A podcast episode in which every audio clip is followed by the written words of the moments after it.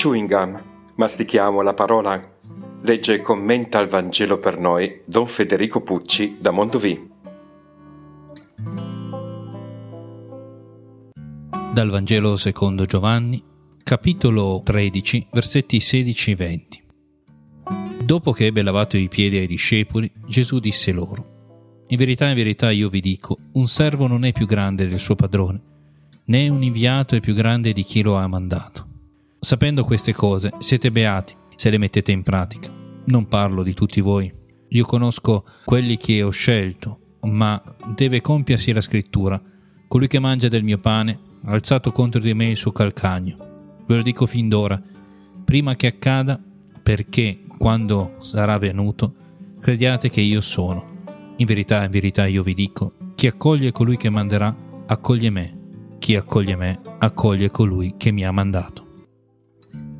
Un servo non è più grande del suo padrone, né un inviato più grande di chi lo manda. Questo lo dice dopo aver lavato i piedi ai discepoli, dopo essersi messo lui a servizio degli altri. Quello che ci vuole dire oggi è che noi dobbiamo vivere una vita da servi, se vi ricordate in un altro passaggio, inutili. Non perché eh, è inutile il servire gli altri, mettersi a servizio, ma è un, una vita messa al servizio senza utile, senza ricambio.